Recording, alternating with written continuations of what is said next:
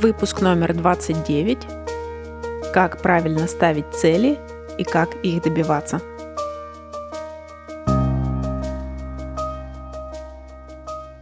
Всем привет и добро пожаловать! Это подкаст Next Level Russian, подкаст для изучающих русский язык. Здесь нет скучных правил и грамматики языка, но есть различные истории, рассказанные на русском языке с объяснениями некоторых непонятных слов.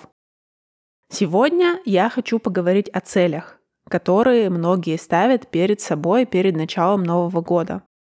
Возможно, было бы уместнее опубликовать этот эпизод а, перед Новым годом.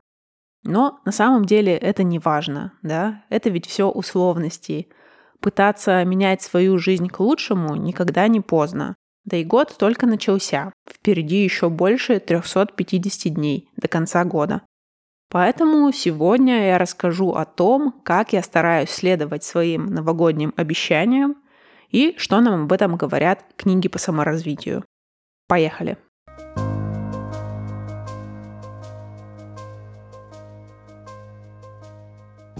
С приходом Нового года многие ставят себе цели что-то поменять в своей жизни – и на самом деле это логично. Даже исследования показывают, что нам проще начать какую-то полезную привычку или бросить вредную привычку вместе с началом чего-то другого. Поэтому, если мы хотим что-то поменять в своей жизни, часто мы ждем понедельника, нового месяца или Нового года. Либо же, если в вашей жизни происходят какие-то большие перемены, Например, если вы находите новую работу, вы более вероятно решите изменить что-то другое в вашей жизни вместе с этим. Большие значимые события или значимые даты, такие как начало Нового года, дают какой-то дополнительный стимул стать лучшей версией себя. Но, как вы, вероятно, знаете, многие новогодние обещания проваливаются с треском. Провалиться с треском – это значит потерпеть неудачу, да, не получиться. Особенно четко это можно видеть на посещении тренажерных залов. Во всяком случае, так было до пандемии. Стандартная картина. В начале января в тренажерных залах огромные толпы, но уже к концу января все возвращается на круги своя. Возвращаться на круги своя – это устойчивое выражение, которое значит, что все становится как было раньше. Почему так получается? На это есть несколько причин. Во-первых, люди в начале года очень мотивированы поменяться. А когда у вас много мотивации, делать даже сложные дела очень легко. Но мотивация – это очень непостоянная штука. Она уходит, а у людей на первый план встает работа, домашние дела, накапливается усталость, и люди бросают начатое, так как у них не хватает времени и сил на новую привычку. Во-вторых, когда мы говорим о приобретении новых привычек, люди начинают делать все и сразу.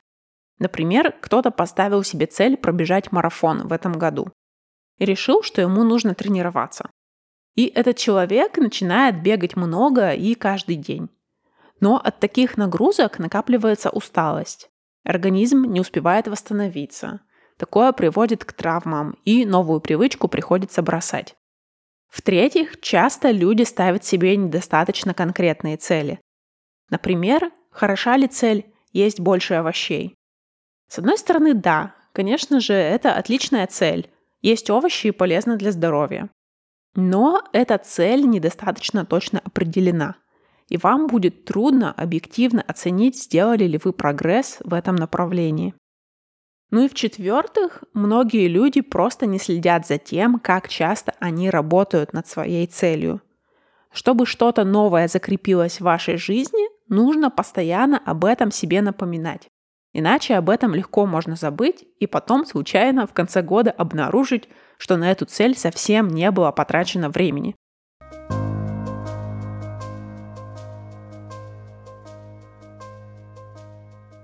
Как избежать этих ошибок? Давайте начнем с того, что, по моему мнению, является самым главным – с постановки цели. Вы наверняка слышали про SMART – метод постановки целей.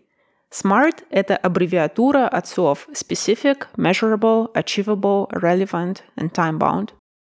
А теперь по-русски. Цель должна быть конкретной, измеримой, достигаемой, релевантной и ограниченной по времени. То есть вы должны отчетливо понимать, зачем вы это хотите, реально ли это сделать, за какой период времени вы хотите достичь эту цель и как вы измерите ваш прогресс. Например, цель «есть больше овощей» можно переписать так. Есть порцию свежих овощей как минимум 5 раз в неделю в этом году. Вы знаете, каких размеров должна быть порция, вы знаете, что нужно есть свежие овощи, что консервированные не подойдут, что на неделе вы цель выполнили, если ели свежие овощи пять раз. Вы также знаете, что эта цель реальная, потому что у вас есть доступ к магазину, где можно купить свежие овощи. И ваша цель есть их как минимум пять раз в неделю, да, а не каждый день. И такую цель выполнить проще. К методу SMART можно добавить еще два пункта, и метод станет smarter. Да? Чтобы метод работал еще лучше, можно добавить еще два критерия. Evaluated and reviewed. То есть, если вы время от времени оцениваете и пересматриваете свою цель, в зависимости от того, легко или сложно вам удается ей следовать, вы сможете добиться еще большего успеха.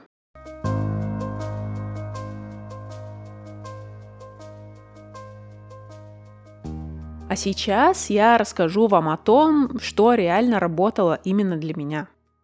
Я уже упоминала об этом методе в выпуске номер 16 о том, как читать больше книг. Метод называется X-Effect. У меня на стене висит календарь, и вверху месяца записана цель. И каждый день, а, если я выполнила эту цель, я зачеркиваю этот день в календаре. У этого метода два огромных преимущества. Первое, так как календарь у вас висит на видном месте, вы его часто видите, и вы постоянно помните об этой цели. И второе, чем больше последовательность зачеркнутых дней, тем больше вы будете стараться не пропустить день. Это и есть X-эффект. Видеть непрекращающийся ряд а, зачеркнутых дней, вот этих вот крестиков, это очень-очень мотивирует. Еще очень важно спланировать, когда именно вы хотите работать над целью. Здесь можно попробовать несколько методов и понять, что работает для вас лично. Если работа над целью требует времени, а у вас времени не хватает, то даже календарь с зачеркнутыми днями не поможет. Я думаю, что это все индивидуально и зависит от конкретной цели, но, допустим, у вас есть цель написать книгу, да, и вы хотите писать по полчаса каждый день. Для этого вам просто необходимо целенаправленно выделять время на написание книги, поставить это дело к себе в календарь и строго следовать своему плану. Потому что написание книги — это очень сложная задача, которая не приносит мгновенных результатов. Это работа на будущее. И ваш мозг будет активно сопротивляться делать это и всегда найдет какие-нибудь занятия попроще и поинтереснее. Целями попроще мне помогает вот что. Например, у меня есть цель учить датские слова каждый день. Я учу датский язык, и мне важно постоянно учить новые слова.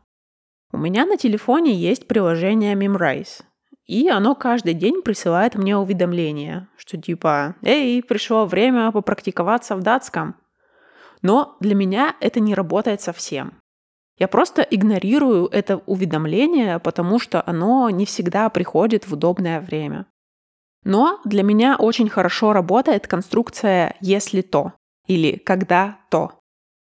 Тот же пример с изучением датских слов, но с помощью программы Анки. Я рассказывала про нее в выпусках номер 7 и номер 24 этого подкаста. В прошлом году я несколько раз пыталась начать эту привычку каждый день учить слова с помощью этой программы. Но эта привычка никак не вырабатывалась. В итоге в ноябре я решила попробовать еще раз, и в этот раз почти всегда я учила эти слова после ужина вечером.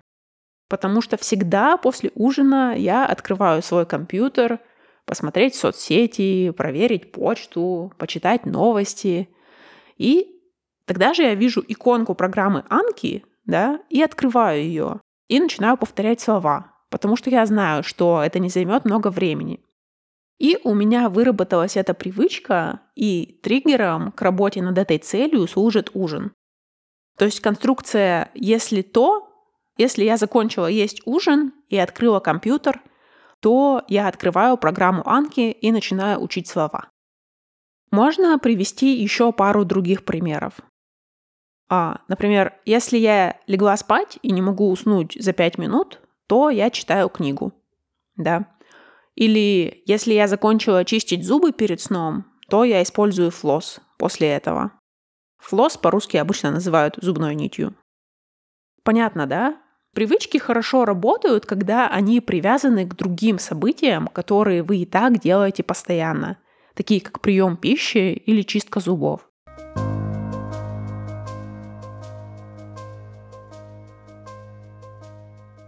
Еще пару слов я хотела бы сказать про избавление от плохих привычек, потому что это тоже очень важно для многих. Мне кажется, разным людям подходят разные методы, и это, конечно же, зависит и от самой привычки, и от человека. Например, допустим, кто-то хочет бросить курить. Есть два способа бросить курить. Бросить курить сразу или постепенно уменьшать количество выкуренных в день сигарет. Или, например, кто-то хочет отказаться от сладкого. Можно полностью и сразу исключить все продукты, которые содержат добавленный сахар. Конфеты, печенье, мороженое, вот это все. Установить правило, что если мне хочется сладкого, то вместо шоколада я съем яблоко. Но если кто-то каждый день пьет газировку, добавляет сахар в кофе и чай и перекусывает печеньками – то ему или ей, возможно, будет трудно отказаться от всего и сразу, потому что такой была их диета на протяжении долгого времени. Поэтому, может быть, здесь будет проще отказываться от сладкого постепенно. Сначала перестать пить сладкую газировку, потом перестать добавлять сахар в кофе, есть не больше двух печенек в день и так далее. Я лично в таких случаях предпочитаю отказываться от всего и сразу и стараюсь найти полезную замену своей вредной привычке. Мне так проще, чем пытаться контролировать какой-то баланс и исключения для определенных случаев. Но мне кажется, что тут нет идеального метода, все люди разные, и что подходит мне, не обязательно подойдет вам.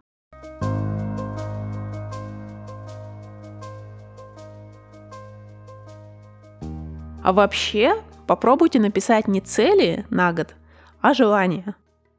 Уже третий год подряд я пишу список, который называется «100 желаний». На самом деле я никогда не могу написать 100 разных желаний, да. Обычно после 35 где-то фантазия уже заканчивается. Но это очень классно просто сесть, помечтать, а, что бы вы хотели, что бы произошло в новом году. Причем это не обязательно должно быть что-то сложное.